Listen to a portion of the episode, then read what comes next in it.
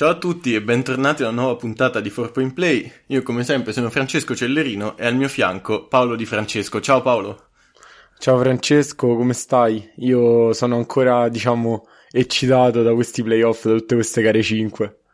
Io sono eccitato dal fatto che stavolta il fuso orario di Santa Marinella, invece di farmi registrare o alle 8 o a mezzanotte, ha deciso per un comodissimo dopo pranzo, dopo caffè, e questo non me l'aspettavo. Comunque anch'io ho ancora una carica addosso pazzesca e non vedo l'ora che arrivino le Final Four. Purtroppo dovremmo aspettare ancora qualche giorno, ma insomma qualche settimana addirittura, però nel frattempo abbiamo cose da dire, no?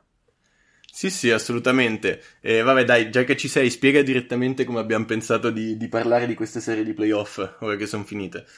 Allora, per fare un summit finale su queste serie di playoff abbiamo deciso di portare il più classico degli up e down o top e flop, come preferite, e abbiamo trasformato i nostri quattro punti nelle quattro serie e di ogni serie porteremo quattro nomi, ossia un top e un flop per squadra. Abbiamo deciso cosa, di cosa parlare e di quale squadra fare il flop, di quale squadra fare il top, dividendoci tramite un nostro piccolo draft interno. E una per semplificare che... le cose, giustamente. sì, esatto, è una cosa che in realtà ci ha fatto sembrare molto stupidi, ma che ci ha portato, diciamo, a scegliere quasi in anticipo i giocatori di cui parlare perché già avevamo in testa chi erano i nostri preferiti e quelli invece che volevamo evitare a tutti i costi e quali, come al solito, da quali volevamo essere inseguiti dai loro avvocati, insomma, dove ci sentiamo un po' più sicuri. Esatto. Dai, insomma, con quale iniziamo? Partiamo da, da Efes Real? La serie che forse più ci ha stupiti. Esatto, da Efes Real e anche perché qua, diciamo, ho draftato ben due top, sia dell'Efes che del Real, quindi eh, posso forse partire io e vi direi che di iniziare con il nostro top della serie per l'Efes che a mio avviso allora, ho scelto di premiare Rodrigo Bobois. E no, nonostante... siamo d'accordo sul primo. Eh, non si litiga nonost... ancora, ma si potrebbe litigare esatto. Nonostante comunque eh, i numeri di Micic siano soliti numeri, diciamo, spettacolari, Micic è stato discontinuo a mio avviso rispetto a quello che mi aspettavo da lui. E ehm, diciamo che Bobois invece è stato innanzitutto il migliore in gara 1, che è stata la migliore gara dell'Efes e poi è stato l'unico che ha segnato con continuità nella settimana dove sono arrivate due sconfitte, ossia nella settimana appunto d'oro della difesa del Real. E l'unica partita brutta, diciamo, è stata l'ultima, però a mio avviso complessivamente è stato il migliore, anche perché faccio un disclaimer, per fare questi premi mi sono basato molto, e forse anche Francesco, ma ve lo dirà lui nel caso, e sulle aspettative che avevo io sui giocatori. Cioè, sono stati, a mio avviso, top e flop più rispetto alle mie aspettative che a come effettivamente poi abbiano giocato, se meglio o peggio di qualche loro compagno. Sì, sì, e... confermo, ho fatto lo stesso ragionamento. Rispetto a Micic ha perso molti meno palloni, e, e a differenza di Micic è sembrato giocare al di sopra del suo livello ha migliorato di molto la produttività, che durante la regular season si parlava di nemmeno, punti di, nemmeno 10 punti di media, mentre adesso, insomma, abbiamo visto un, un Boboa sì, segnare con molta più 10, continuità.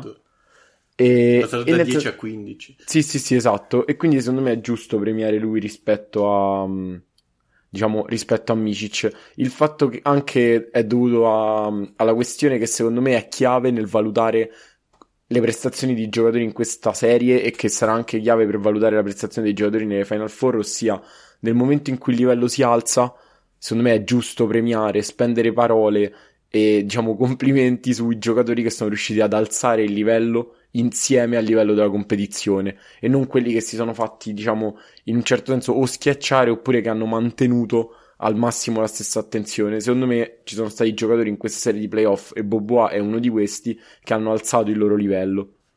Poi di base come... noi ci aspettavamo un attacco degli esterni dell'Efes senza particolari difficoltà contro la, la difesa del Real, quindi di Bobois sarebbe dovuto essere una rotella dell'ingranaggio comunque molto ben oliato. In realtà nelle prime partite spesso è stato il suo ingresso a sbloccare un attacco che era ormai completamente sterile quasi, si basava sempre su soluzioni individuali, ha segnato canestri molto ben contestati in certi casi. Cioè, io non mi aspettavo che sarebbe servita la scintilla dalla panca a una squadra del genere che, che in attacco veramente aveva una batteria di esterni mostruosa. E, e, quindi la sua continuità, secondo me, è assolutamente da, da premiare. più di Micic che ha fatto alcune partite di onnipotenza cestistica, ma altre in cui è un po' mancato. Esatto, e tra l'altro Bobois è, stato veramente molto molto molto consistente al tiro da tre che insomma nel, quando c'è da sbloccare qualche, qualche partita un po' chiusa oppure da mantenere a galla una partita che se ne sta andando via diciamo che non è poco anzi forse probabilmente è l'arma che più permette di fare parziali. Assolutamente Passiamo al flop che ho voglia di litigare o avevi altro da aggiungere su... No, no, su vai, Bobois? prego, prego, dici chi è il flop di questa serie per te, per l'Efes. Allora, ci sarebbe un flop, ovvero un giocatore che ha proprio giocato male e non ho dato a lui questo ambitissimo premio, che è Moerman, che secondo Eh, me sì. è stato veramente pessimo. Soprattutto mi era piaciuto in gara 1, aveva confermato le cose che avevo visto in stagione e poi si è completamente perso per strada. Ma Vi per anticipo subito che questo- sarebbe stato il mio nome, eh, comunque, quindi... Ma giustamente, cioè, veramente non è mai riuscito a sfruttare le sue capacità in post e tante altre caratteristiche. Ma sono pronto qua a litigare davvero. Il mio flop della serie è Larkin. Nonostante delle cifre più o meno in linea con quelle della regular season, per me è stato il flop per vari motivi. Gara 1 già non mi era piaciuto tantissimo, aveva un po' mattonato, però alla fine ho detto una partita stravinta, ci sta che magari cerchi di mettersi in ritmo, forzi un po' più del normale, è fatto così, va bene. Gara 2 l'ha giocata benissimo, da gara 2 in poi secondo me si è abbastanza spenta la luce, cioè nelle due gare vinte dal Real ehm, ha fatto sia la gara 3 è stata pessima, è arrivato a 0 punti all'intervallo, un punto a fine terzo quarto, ha finito con 6 punti continuando a tirare ogni cosa possibile e immaginabile, nonostante Micic fosse in una serata non di grazia, di più eh, immarcabile, segnava qualunque cosa. Per cui in realtà il punto è che Larkin è sempre stato un po' questo, eh, però non ha mai cercato soluzioni alternative.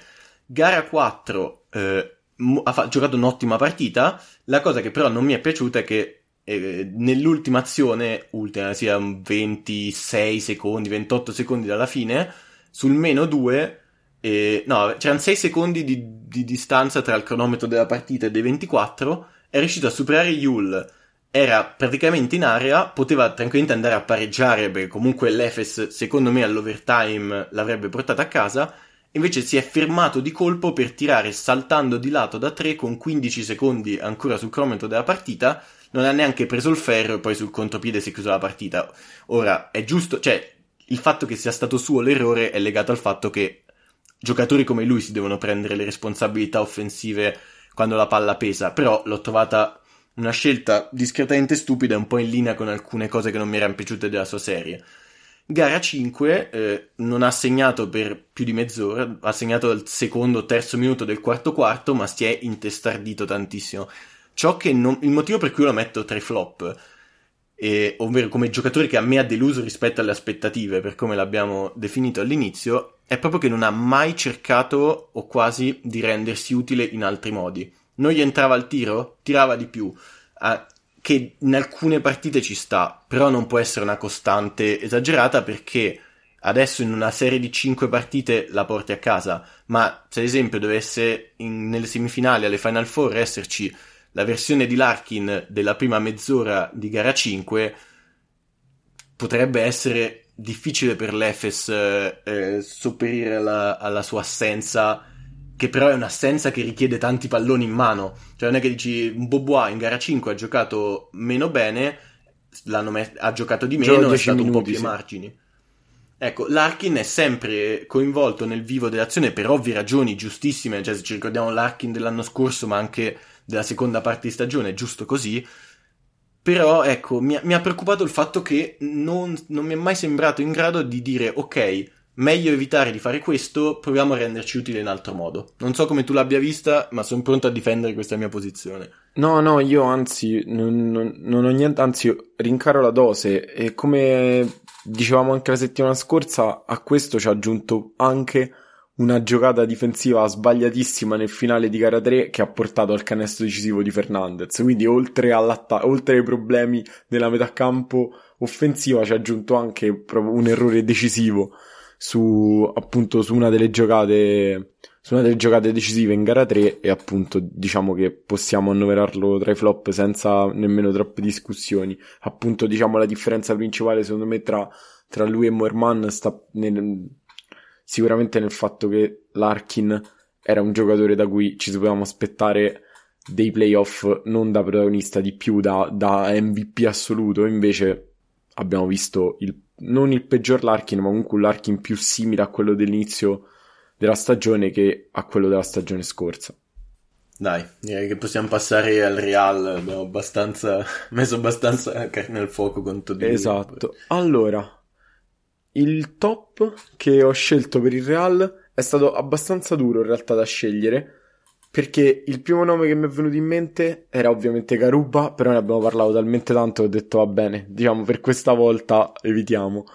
E... Sì, ecco, altro piccolo disclaimer, ve ne accorgerete più avanti, abbiamo deciso che eh, di alcune persone abbiamo parlato talmente tanto che potete andare a riascoltare mai nelle altre puntate, vogliamo approfondire magari qualche altro argomento.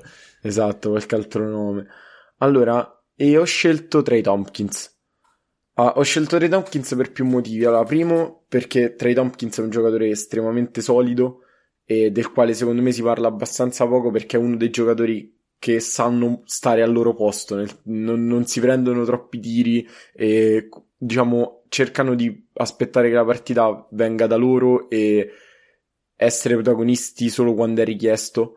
Forse questo è anche in parte un limite che non permette a Tompkins di essere effettivamente una stella dell'Eurolega, ma sempre un giocatore in realtà comunque utile per la squadra. E tanti del Real hanno fatto qualcosa di buono perché obiettivamente il fatto che siano riusciti a portare a gara 5 l'Efes eh, dimostra, dimostra tanto di quanto di buono è stato fatto dal Real, ma comunque secondo me Tompkins è da, è da citare più degli altri perché è stato uno di quelli, come dicevo prima, che ha alzato il suo livello, aumentato la produzione, è stato molto solido su due metà campo e ha avuto degli split al tiro spettacolari. Non ha sbagliato praticamente nulla da due e ha tirato da tre con oltre circa il 55% su più o meno quattro tentativi a gara. Che è Aspetta, tantissimo. da due mi aveva colpito il fatto che in gara 1 fosse stato l'unico del Real che sia riuscito a combinare qualcosa dentro l'area. Cioè, non c'era riuscito Tavares, non c'era riuscito nessuno dalla panchina, c'è riuscito solo Tompkins, oltre che dall'arco, o quali. E non so se vi ricordate l'attacco del Real di gara 1, perché adesso abbiamo negli occhi le ultime tre gare del Real. No, sì, infatti, diciamo, Tompkins non è stato eccessivamente continuo, e non è riuscito a mantenere sempre diciamo, il suo miglior livello di gioco. Però secondo me questo è stato dovuto al fatto che ha subito dei piccoli acciacchi. Tant'è che, come dicevamo prima, fuori dalla registrazione era game time decision per, per gara 5. E quindi, diciamo, secondo me questo, questa serie ha mostrato ancora una volta che, e se ce ne fosse stato bisogno, perché in realtà Tompkins è uno che queste dimostrazioni le ha date spesso e di essere un giocatore che non ha mai paura di prendersi responsabilità nelle partite più dure e è uno che viene sempre in aiuto del Real quando conta, nonostante per grandi parti delle partite non, non sia diciamo il giocatore che prende più tiri, più responsabilità eccetera. Quindi secondo me questo fa molto, diciamo, fa molto nella mia scelta del giocatore, cioè questo tipo di atteggiamento spavaldo appunto nei momenti decisivi di un giocatore che si deve prendere le sue responsabilità. Sì, e mi è piaciuto anche in difesa su alcuni cambi in cui si è trovato accoppiato su Micic e Larkin, secondo me non ha mai sfigurato. Io anche l'ho, l'ho considerato veramente uno dei, degli elementi più importanti della serie, infatti nell'altra puntata avevo pure detto che mi ero stupito del suo ingresso così tardivo, poi si è capito che aveva anche qualche problema fisico esatto, sì. con cui lottare, però sono assolutamente d'accordo con te, cioè tolto Garuba forse è quello che mi è piaciuto di più. E chi è stato invece secondo te il peggiore del Real?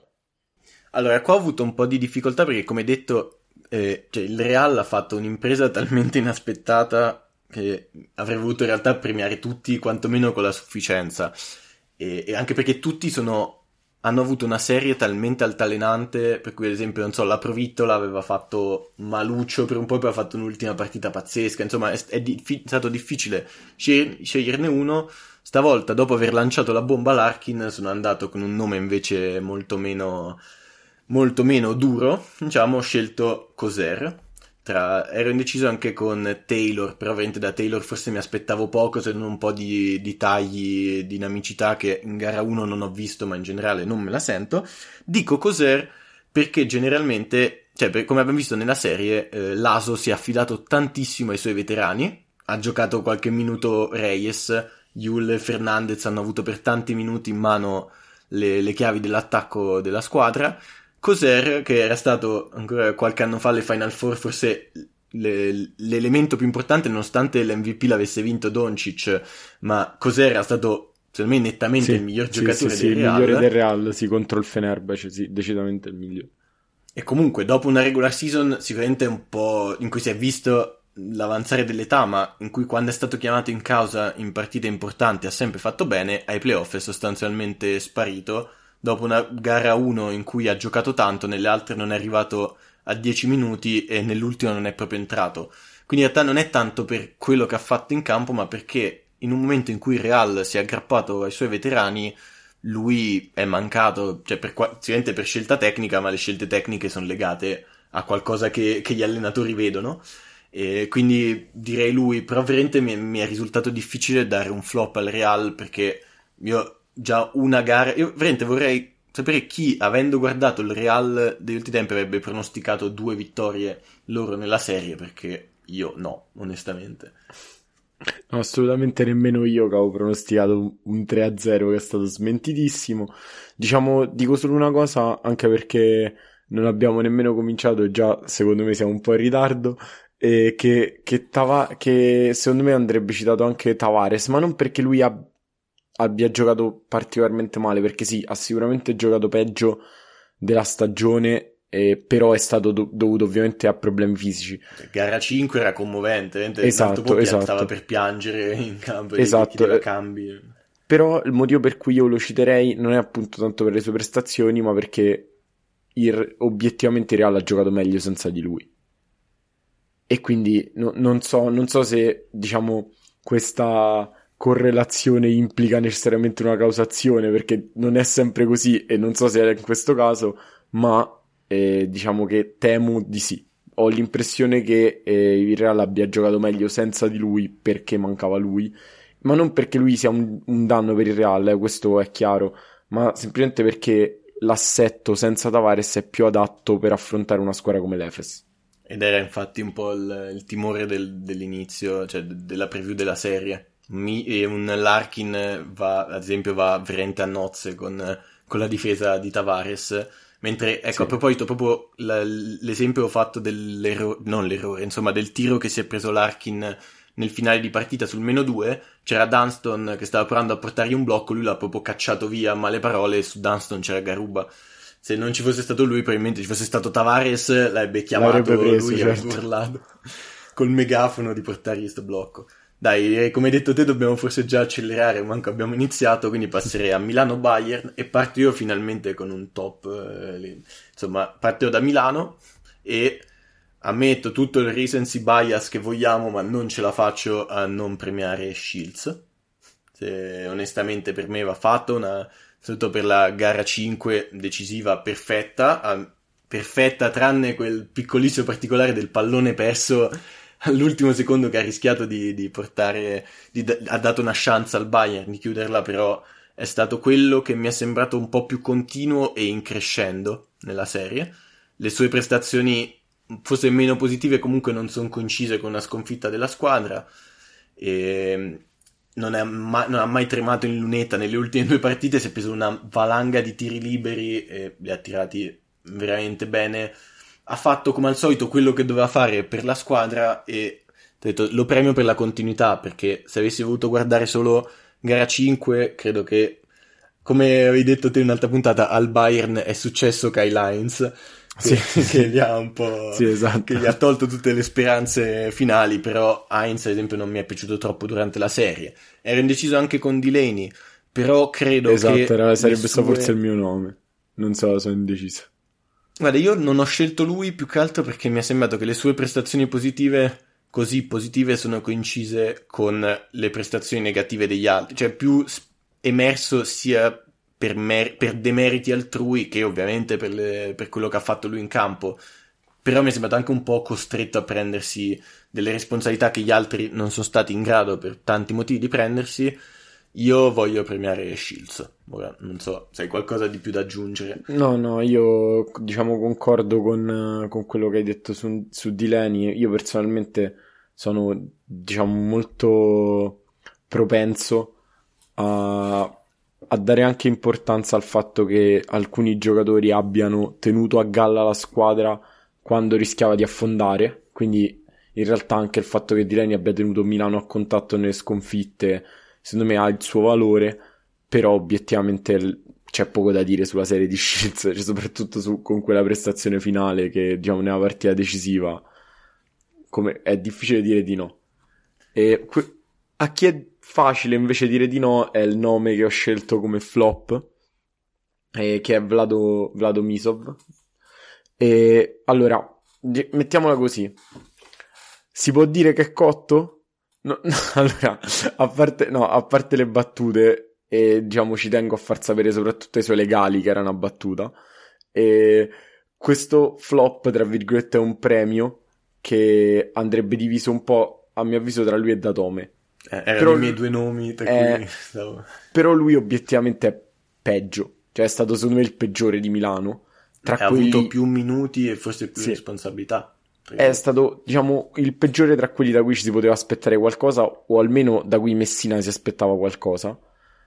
E si è dimostrato palesemente inadeguato all'intensità e al livello atletico che richiedeva una partita di playoff. È chiaro che l'intensità e il livello atletico che richiede il Bayern non è l'intensità e il livello atletico che chiedono tutte le altre squadre, perché diciamo il Bayern è una squadra che dell'intensità fa il suo marchio di fabbrica, quindi chiaro che questa era proprio la serie sbagliata per lui però lui ha sbagliato tutto il possibile nella serie sbagliata per lui. E è stato veramente, cioè, è sembrato un ex giocatore in termini di mobilità. E si è trasformato unicamente in un tiratore perché non riusciva a fare nient'altro che stare fermo e ricevere palla e tirare da lì. Ha tirato anche poco, tra l'altro. Ha segnato 4 canestri in 5 partite. E io, cioè, nel senso, un giocatore come lui che non è riuscito a dare un contributo in difesa perché era troppo indietro come velocità, mobilità laterale e anche in realtà come verticalità rispetto agli esterni del Bayern. In, ha segnato 4 canestri in 5 partite, che cos'altro dobbiamo dire? Che cos'altro dobbiamo dire? Eh, la marcatura su Lucic è stato no. qualcosa di tragicomico, purtroppo. E poi è vero che in alcune partite Lucic ha segnato cose umanamente poco pronosticabili però è sembrato veramente inadeguato a tenerlo, anche in post, che comunque è una situazione in cui non è che gli devi correre dietro, mi aspettavo di più, ed è anche un po' il motivo per cui comunque da Tome glielo metto sopra, ha messo qualche canestro in più nei momenti importanti, ma il problema di Datome secondo me è che non è che stia facendo malissimo, è che ci si aspetta, tutti si aspettano un po' troppo da lui, cioè nessuno qua, cioè non, non si mette bene in conto il fatto che l'età avanzi, che forse si è avanzato eh, un po' più pure. velocemente che per altri giocatori. Per lui. Cioè, Datome costa come un giocatore da cui ci si aspetta di più, obiettivamente, però. Cioè, nel senso, è forse anche per quello che la gente si aspetta di più. In... Esatto. Poi, vabbè, io da buon tifoso della Virtus Roma, da Tome farei eh, ma pure io, lo sai, insomma, quindi... Però, insomma, ancora, ancora quello scudetto con Siena grida vendetta. Eh, no, no, oddio, non parliamo di Siena, che no, sbagliare a tirare fuori questo argomento. Passiamo al Bayern che, che stiamo in ritardo. Dai, Bayern, eh, il top è sempre tuo. Esatto, allora vai, vado subito e a proposito, diciamo, di questa piccola escursione nel campionato italiano, di, parlo di una vecchia conoscenza. Allora, non, non so, forse avrei dovuto citare tantissimi nomi e sì, per parlare ho una lista Bayern. di 6 o 7 giocatori che metterei top. Eh, e qui io ho scelto forse quello un po' più, diciamo, quello da cui mi aspettavo meno. Ecco, mettiamola così, è stato proprio questo il criterio in questo caso. È stato John Johnson. Dopo una serie, diciamo, anonima, eh, scusa, dopo una regular season anonima, ha trovato una serie di buon livello e, e ha fatto molto bene. E in realtà in attacco perché è riuscito a offrire uno sbocco diverso all'attacco del Bayern che ha perso sostanzialmente il contributo totale che dava Reynolds, ricevendo da Reynolds appunto in cambio molto meno di quello che ci si aspettava.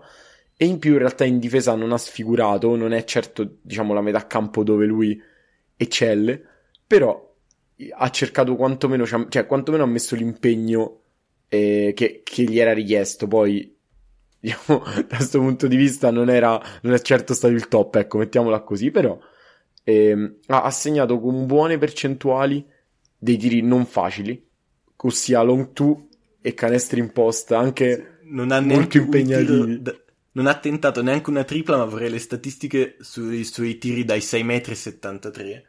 Ha aumentato l'efficienza, ha aumentato le percentuali, i rimbalzi, i falli subiti. Esclusa gara 2, è stato sempre uno dei migliori.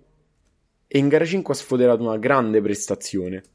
Con 14 più 9, mi sembra con un 6 su 7 dal campo. È stato veramente. Gio- cioè, il, gio- il giocatore che- dei sogni di Trinchieri, secondo me e obiettivamente il fatto è che lo step up suo e di altri role player che hanno messo in campo prestazioni di alto livello è stato quello che ha permesso al Bayern di arrivare lì. E cioè quindi Cisco, Sili, Zipser sono state le chiavi di un Bayern così competitivo. Perché comunque Lucic e Baldwin sono Lucic e Baldwin, però giochi contro Milano, non basta che giochino bene Lucic e Baldwin. Per me anche serve un livello. Esatto, sì, anche Ghist, è vero, è vero.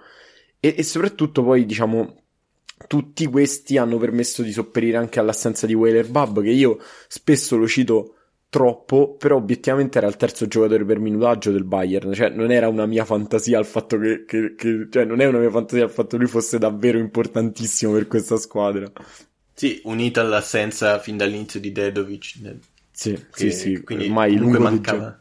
Esatto, cioè già gli esterni erano non decimati, però mancava già qualcosa. Ecco, qui mi trovo un po', per quanto con uno scarto minore della, della serie del Real, a dire, mi trovo difficile punire, se non poi il nome che farò nei flop, perché è impossibile evitarlo, qualcuno del Bayern o non volerlo premiare, perché comunque hanno fatto una bella serie e che hanno rimesso in piedi quando sembravano con un piede nella fossa e l'ultimo minuto cioè, cosa abbiamo visto nell'ultimo minuto di gara 5? Di Johnson sì. mi ha stupito il fatto che spesso vedevo nei momenti importanti tirare lui. Cioè, un attimo rimanevo tipo, ma chi è che ha tirato? Ah, è Johnson. Cioè, non mi aspettavo che fosse lui a prendersi le responsabilità in quel momento e quindi ci rimanevo anche un attimo, un attimo stupito. Mi è piaciuto veramente tanto. Posso passare al flop o vivi altro? Eh sì, no, assolutamente, vai, vai, vai, vai. Eh, direi che è impossibile non fare il nome di Jalen Reynolds perché eh, è mancato dalla serie. È stato disastroso, letteralmente mai in partita o quasi.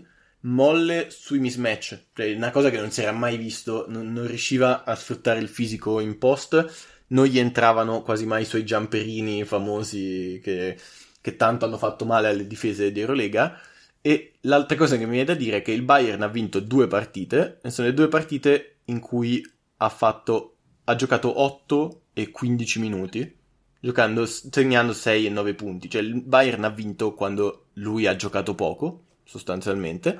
Ha fatto una grandissima partita in gara 5 il più classico dei losing effort insomma con un ultimo quarto ottimo e la tripla che ha rischiato di, di regalare un epilogo in, inaspettato alla partita però è oggettivamente mancato. In gara 2 è uscito per falli, ha, non so, ha proprio steccato la serie, come dici gli è successo Kyle Lines, ma non solo quello, cioè proprio a livello mentale deve aver patito tanto il salto e la serie. Io diciamo che ho pensato che eh, Reynolds eh, potesse essere, diciamo, un po' eh, la chiave per attaccare principalmente Tarceschi, costringere Heinz a giocare troppi minuti e quindi abbassare la qualità delle prestazioni e invece semplicemente è stato Heinz che ha, che, che ha diciamo, fermato Reynolds, non, come hai detto tu, non solo quello, anche diciamo, la qualità proprio del tiro di Reynolds è stata minore di quella, diciamo, di quella della regular season, però al 100% da 3 si può dire? 100% si può 3. dire. E con che 100% 5, con la tripla che comunque Poraccio la partita in cui ha giocato meglio è stato Heinz che gli ha stoppato la sì, sì, sì. quello che non abbiamo visto. E...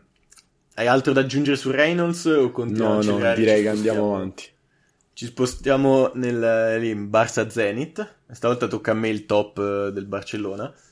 Serie Vai inaspettatissima, veramente un pazzesca. Pasquale si è portato a casa in tasca l'attacco del Barcellona, praticamente, tranne Brandon Davis, che ha giocato secondo me una serie ottima, a parte gara 4 che ha, che ha steccato, ma in generale ha trascinato quasi da solo il Barcellona insieme a Higgins, direi. Nelle, soprattutto nelle prime gare in cui tutti hanno faticato, è stato il top scorer e ha salvato di base la serie. Perché comunque il Barcellona è stato a tanto così da spostarsi in Russia sullo 0-2 preso in trasferta dallo Zenit, ottava testa di serie è stato l'unico ad aver sfruttato i mismatch. Perché il fatto è che qua sembra strano parlare di sfruttare i mismatch, ma, cioè sembra banale, ma un sacco di giocatori forti non li hanno sfruttati, come abbiamo detto Reynolds e qualcuno di cui forse parlerai o ne parleremo comunque tra poco. Quando si è trovato sì, accoppiato sì. con Hollins è, è, arrivato in un attimo al ferro.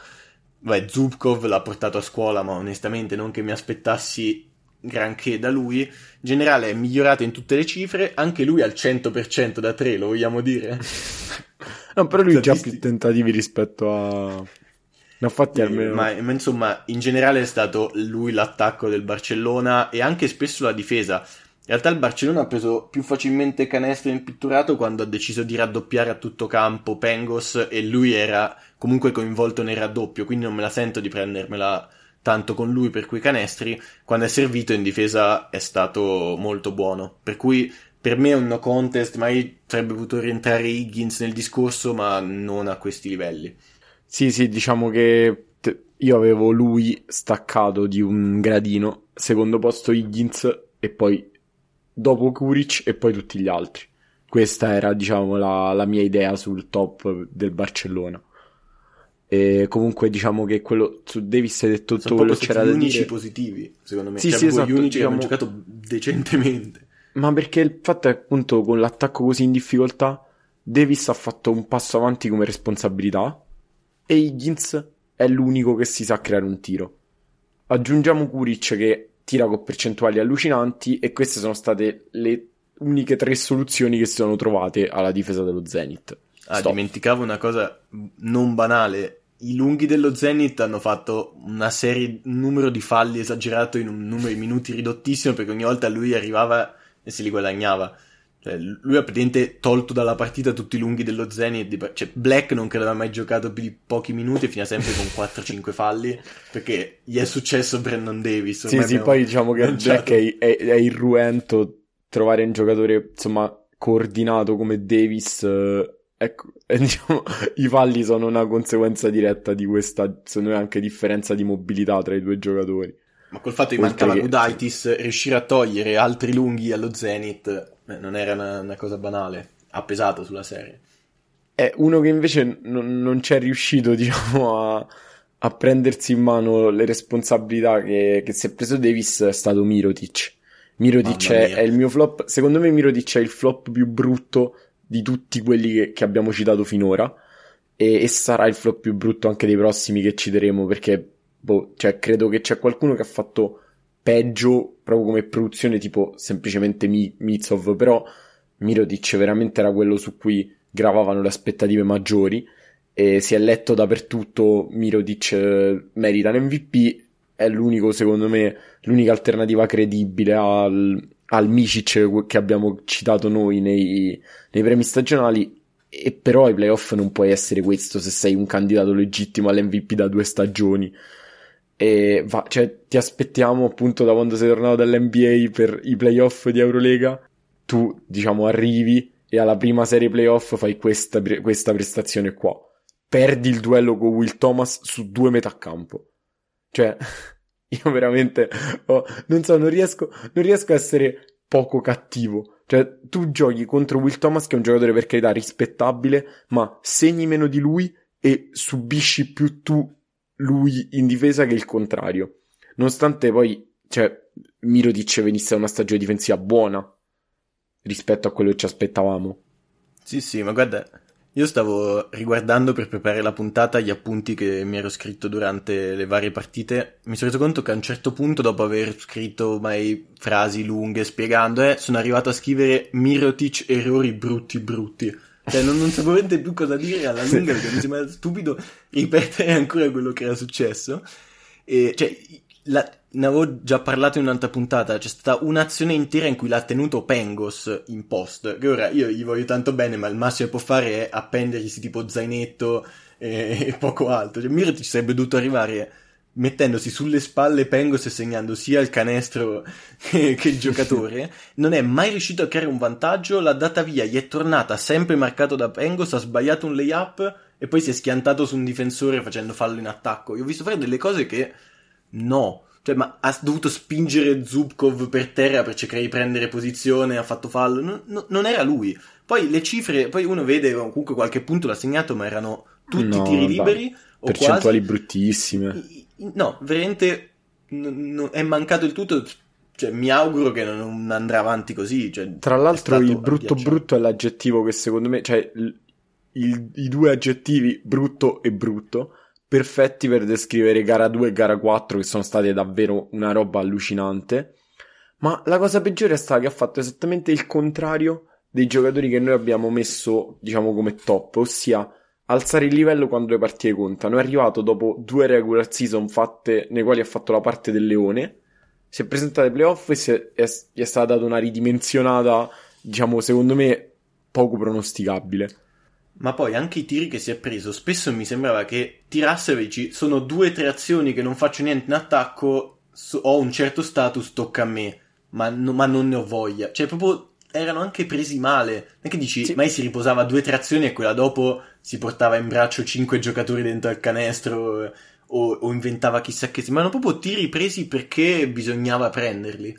No, e poi ecco. vi invito a guardare, diciamo, le partite tirate della serie e i canestri, diciamo, importanti nei momenti clou, ma anche le responsabilità sono state roba che si sono presi Higgins e Davis, mai Mirotic.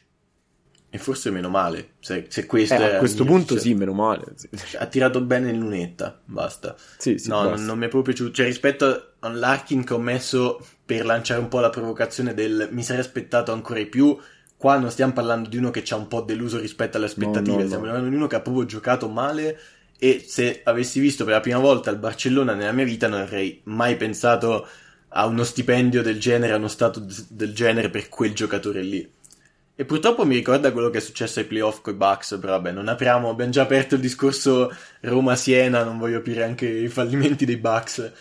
Però purtroppo ora in, in NBA ci sta che mai si alzi il livello e lui non regga a, con quegli stessi numeri, ma in Eurolega non esiste dopo aver veramente passeggiato in regular season in testa a chiunque. Allora, diciamo che secondo me possiamo andare avanti qui pure perché io sono, sono oggi sono diventato quello che, che, vi mette fretta, ma purtroppo siamo noi che ce la prendiamo con calma, abusiamo del vostro tempo, anzi e colgo l'occasione per ringraziarvi sempre perché ci ascoltate nonostante siamo queste bestie che siamo. Quindi Vai con sì, il top. Per ringraziarvi, del... non parlerò per l'ennesima volta di Pengos, che direi che è oggettivamente il top, ma della serie intera.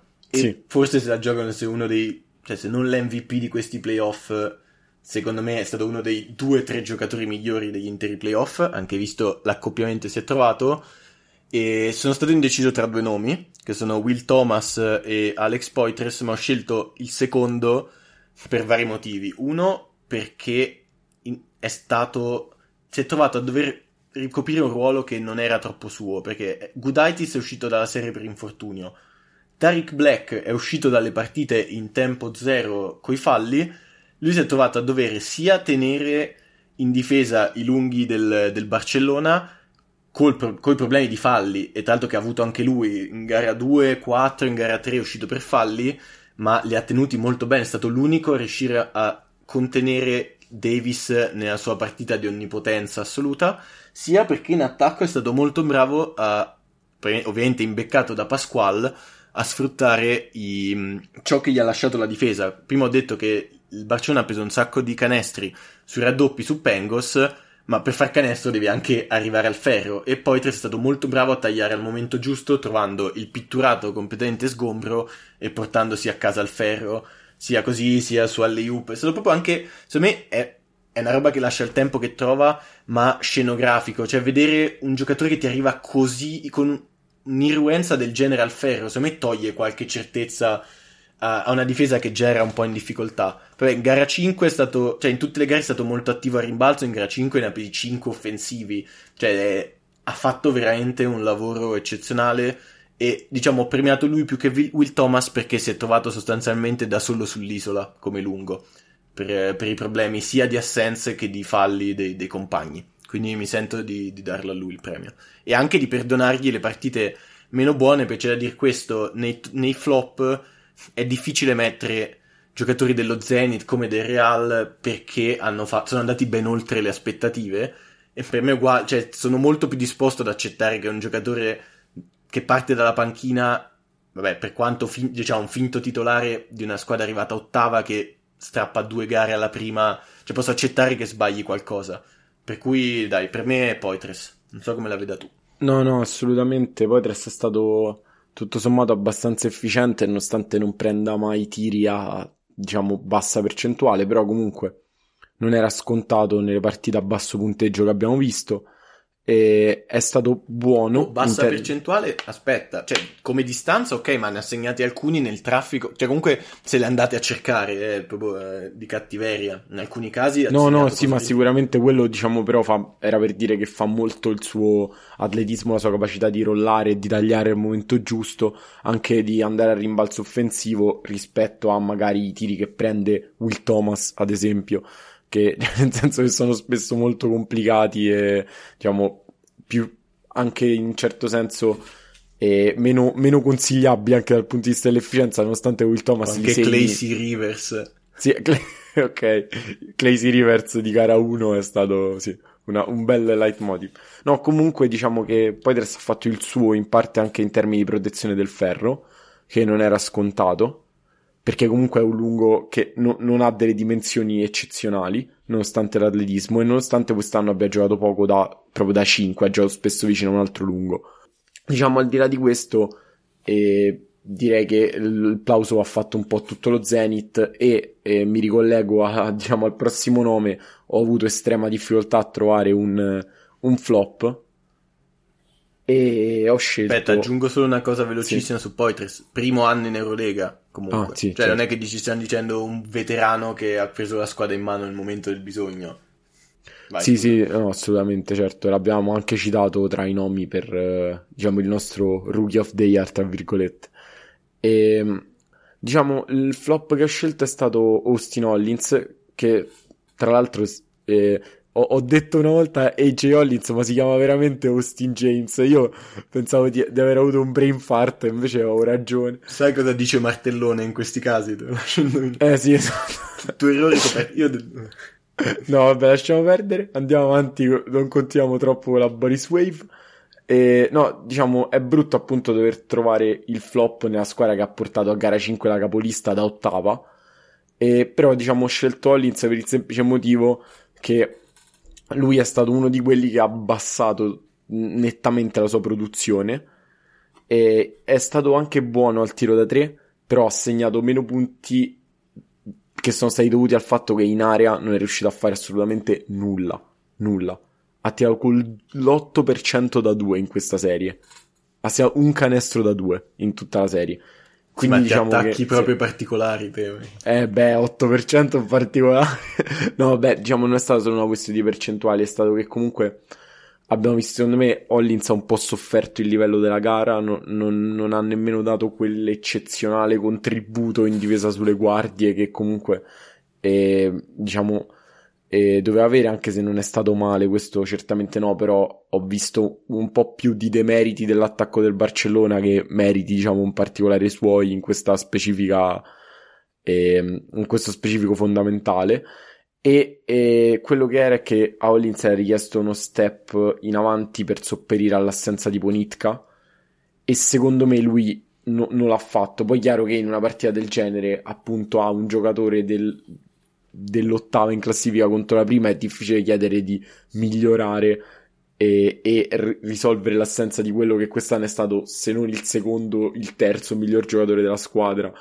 Però comunque diciamo che eh, se devo scegliere uno proprio per forza che è stato un po' meno, diciamo, rispetto a un po' meno le aspettative che avevo su di lui, diciamo, dirò Hollins, ecco. Sulla difesa voglio dire una cosa, perché poi io l'avevo anche citato tra quelli che avevo preso in considerazione per il miglior difensore, per un quintetto difensivo.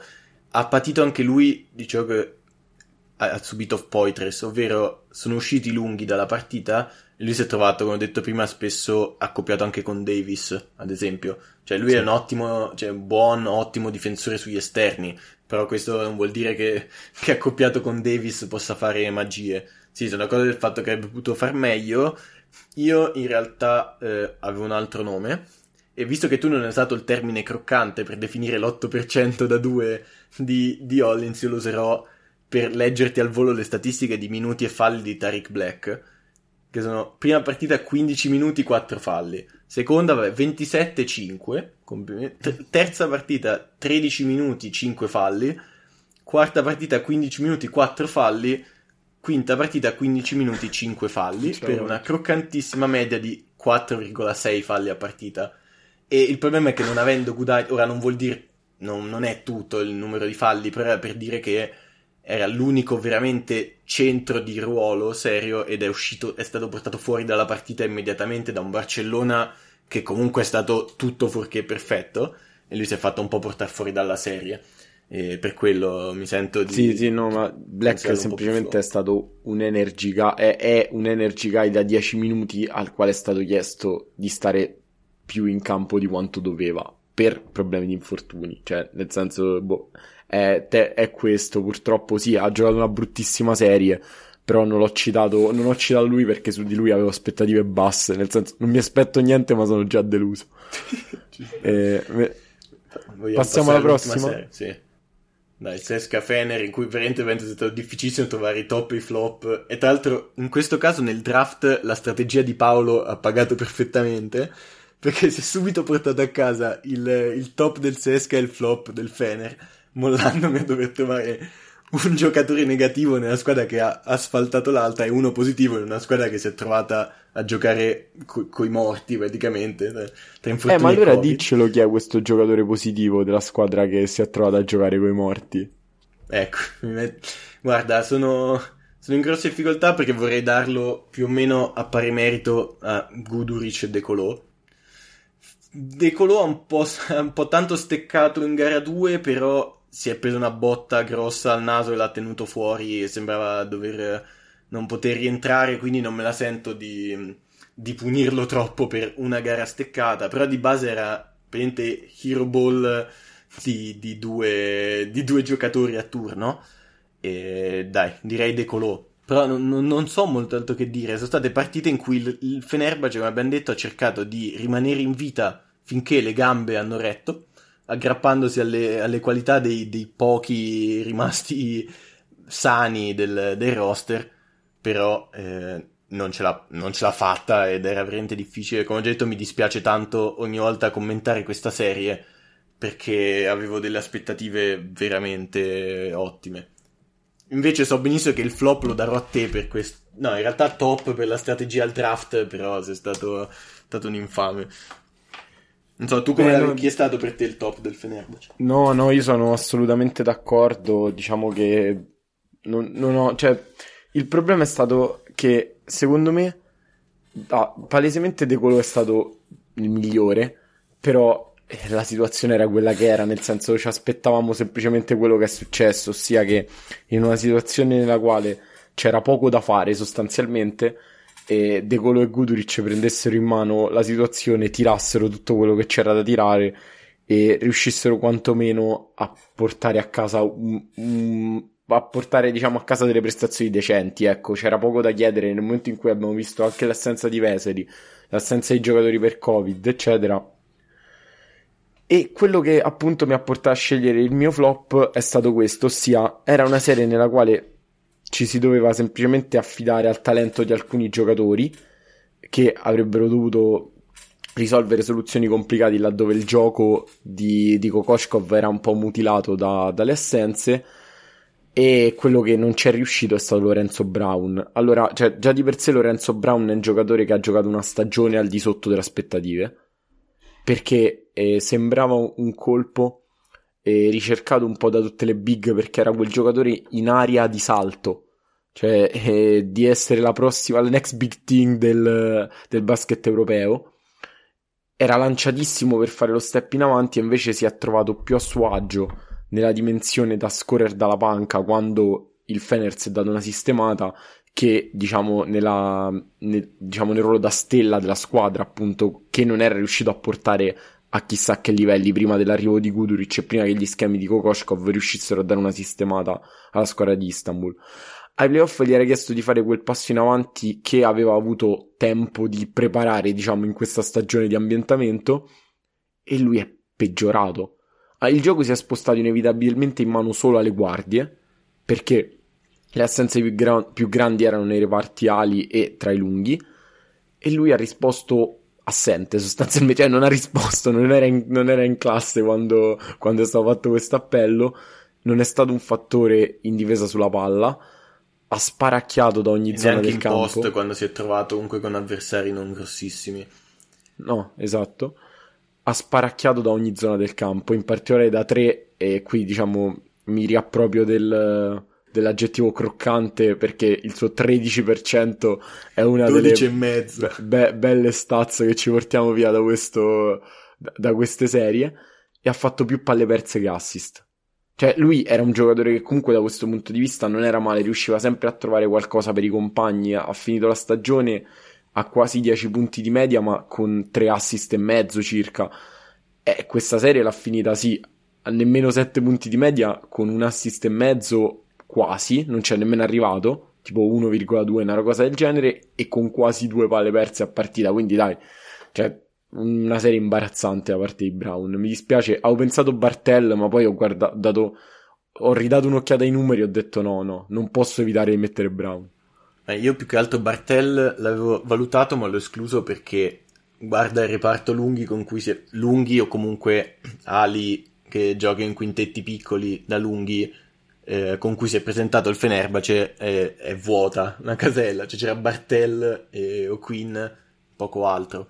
Quindi... No, ma per quello io volevo lo mettere, nel senso che Bartell pensavo avrebbe fatto molto bene, cioè nel senso avrebbe quantomeno preso tante responsabilità, invece fatto niente. Però il, il Sesca è una, una, squadra molto grossa, come avevamo detto, e cioè, Bartell dover fin dall'inizio tenere un peso offensivo grosso, insomma, non ce lo vedevo troppo, ma anch'io avrei messo lui come altro nome, però per me è indiscutibilmente Brown. Cioè, mi aspettavo che questa serie, viste, cioè, per motivi comunque negativi legati ad assenze o altro, sarebbe potuta essere un po' il riscatto della sua stagione. Riscatta sta stagione.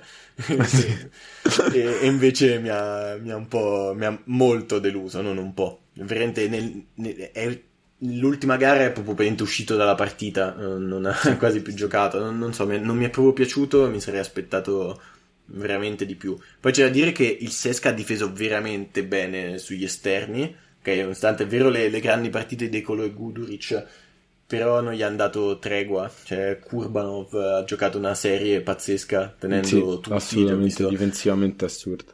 Però comunque Brown, cioè la Stella Rossa aveva fatto il cosiddetto panico, eh, essendo comunque più il stramarcato perché era sì, sì, sì. forse più di qualità era doppiato e... su pick and roll insomma aveva fatto eh, esatto con in campo Guduric e De Colo mi sarei aspettato molto di più e ha avuto anche tiri abbastanza aperti che ha sbagliato sono completamente d'accordo con te vuoi passare al top del Sesca? passo al top del Sesca lo faccio pure veloce così se rimaniamo sotto l'ora ci sentiamo meno in colpa con noi stessi non lo allora più o meno. Eh, no, allora ero indeciso fino all'ultimo se mettere Clyburn o Lumberg e alla fine ho scelto Hackett. per vari motivi. Il primo, diciamo, più futile è perché di Hackett abbiamo parlato meno, cioè meno e soprattutto meno in tempi recenti.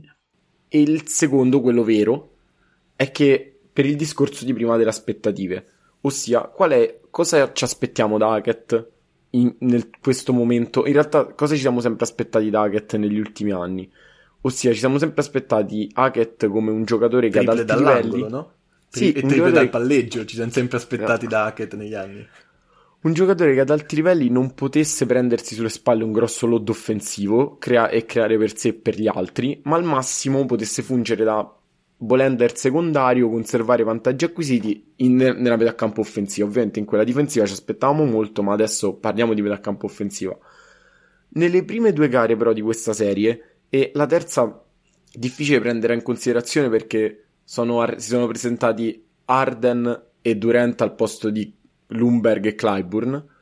E nelle prime due gare è sembrato il giocatore capace di prendere in mano un attacco di una squadra di alto livello di Eurolega a livello di playoff e di non sfigurare. Ha raddoppiato il numero degli assist, ha più che raddoppiato, no? Raddoppiato, ben più che raddoppiato il numero di assist di media che aveva in stagione.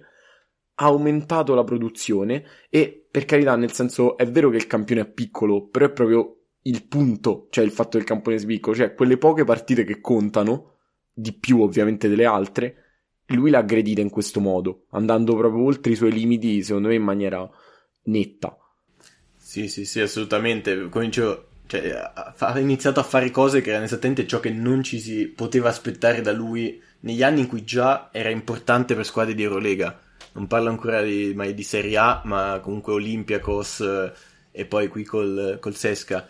Cioè, inizia- ha messo le triple dal palleggio, che sono una cosa in cui cioè, tu speravi che Hackett arrivasse a prendersele, dall'angolo è una sentenza e, e insomma in realtà ha dominato, esatto, le partite in cui c'è stata più partita, quando in realtà Invece gara 3 il Fener non è, non è mai stato in grado di... Sì, da, di da metà in poi ne è sembrata una partita, cioè nel senso veramente una scampagnata. Sì, e lì ha, ha ridotto il suo, il suo, peso, ma secondo me ci sta. Cioè quando è contato veramente c'è stato. E... Sì, la, la, dimensione di creazione per gli altri a me ha stupito. Cioè se questo è Hackett, eh, cioè, insomma, wow. Sì, assolutamente. Poi ovviamente darlo a Clyburn non sarebbe stato niente di sbagliato, no, anche no. sono contento di vederlo finalmente così, perché numeri ne ha messi anche quest'anno, ma non, è, non sembrava mai essere davvero tornato dal suo infortunio dell'anno scorso. E qua invece, cioè, sembrano cifre anche eh, legate al risultato della squadra, cioè importanti per la squadra e non eh, un po', diciamo, estemporanee, legate a sue soluzioni personali che però non, non necessariamente ben inserite nel, nel gioco della squadra. Vogliamo passare e chiudere col, L'ultimo col nome. Vai. Dai, allora, io sono stato indeciso tra due nomi, anche qua. E, e, anche qui era difficilissimo trovare due veri flop in una, in una, serie del genere. Diciamo, i due nomi sono Michael Eric e Darun Hilliard. Ho scelto Eric per quanto forse a livello di cifre, senza forse, è stato nettamente peggio Hilliard perché abbiamo parlato prima livello, per Bartel della situazione dei lunghi del Fener, ovvero Kylo Quinn, Danilo Bartel, basta. E nell'ultima gara sono tornati Duverioglu e Veseli. Quindi mi aspettavo che potesse fare qualcosa di più in attacco e soprattutto ritagliarsi spazio in rotazione, anche solo magari per cercare di caricare in post di falli gli avversari, perché comunque quello ha fatto nelle poche partite che ha giocato in regular season. Si è messo in post, ha segnato con ottime percentuali tiri da zero metri e poi si è seduto e ha guardato gli altri giocare. Il fatto che non sia riuscito a, togli- a trovare spazio in rotazione eh, con, eh, in una serie del genere, in gara 2 è riuscito a fare meglio di Black facendo 4 falli in 8 minuti. Non lo so, ha, seg- ha, preso un rimbalzo in totale in tutta la serie. Non lo so, io, io metto lui. Hilliard è stato a livello di numeri molto peggio, cioè è passato da quasi 10 punti a partita a 2 con tutti i punti segnati solo in gara 3. E, però insomma, per, metto Eric più perché visto che la serie è stata dominata, voglio mettere chi non è riuscito a dominare i vantaggi che ha avuto. Sì, diciamo che io, Francesco lo sa perché ieri abbiamo, cioè noi non abbiamo preparato, diciamo, insieme eh, i nostri nomi ma un pa- su un paio abbiamo discusso già mentre in fase di draft delle squadre qualche giorno fa e ieri gli, gli ho scritto per, per, dirgli quanto facesse schifo Hilliard che fosse diciamo il mio, il mio flop netto per il Sesca per, per cercare di condizionarlo e fargli mettere Hilliard perché è veramente una cosa secondo me brutta brutta perché in una serie dominata così tanto di solito i giocatori o giocano per far segnare gli altri, magari le stelle prendono meno minuti, prendono meno tiri, eccetera, oppure di solito i giocatori non è che peggiorano così tanto le loro prestazioni in una serie così dominata. È veramente strano, cioè è stata veramente una serie strana giocata da Hilliard boh, comunque ci, Eric è un nome, è ovviamente l'altro nome in ballo nettamente, diciamo, da citare, eh, però due parole brutte su Hilliard andavano spese secondo me. Dai, direi che abbiamo di- superato di pochissimo l'ora, dai, siamo stati più o meno bravi, temevamo anche peggio. E, insomma, ringrazio chiunque sia arrivato fin qua e chi ci sta ascoltando in generale. Ormai abbiamo, siamo quasi a un mese e mezzo di, di, podcast e ci stiamo scontrando con quello che in America chiamerebbero il nostro rookie wall. Piano piano stiamo anche imparando insieme a voi. Vi ringraziamo molto per, per gli ascolti e i commenti che ci avete fatto e dato. Insomma, io ringrazio come sempre Paolo per, per questa discussione e grazie Paolo. Grazie a te Francesco e diciamo salu- salutiamo tutti i coraggiosi che sono arrivati fino a qui. Un bacio. Ciao, grazie mille.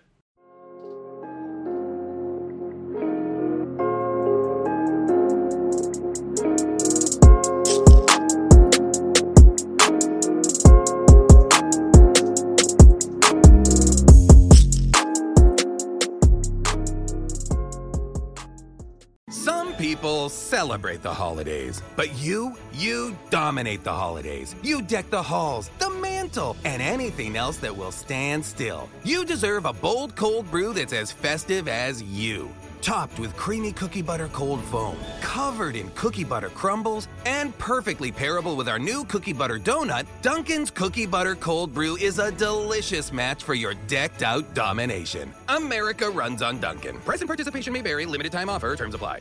Mary redeemed a $50,000 cash prize playing Chumba Casino online. I was only playing for fun, so winning was a dream come true. Chumba Casino is America's favorite free online social casino. You too could have the chance to win life changing cash prizes.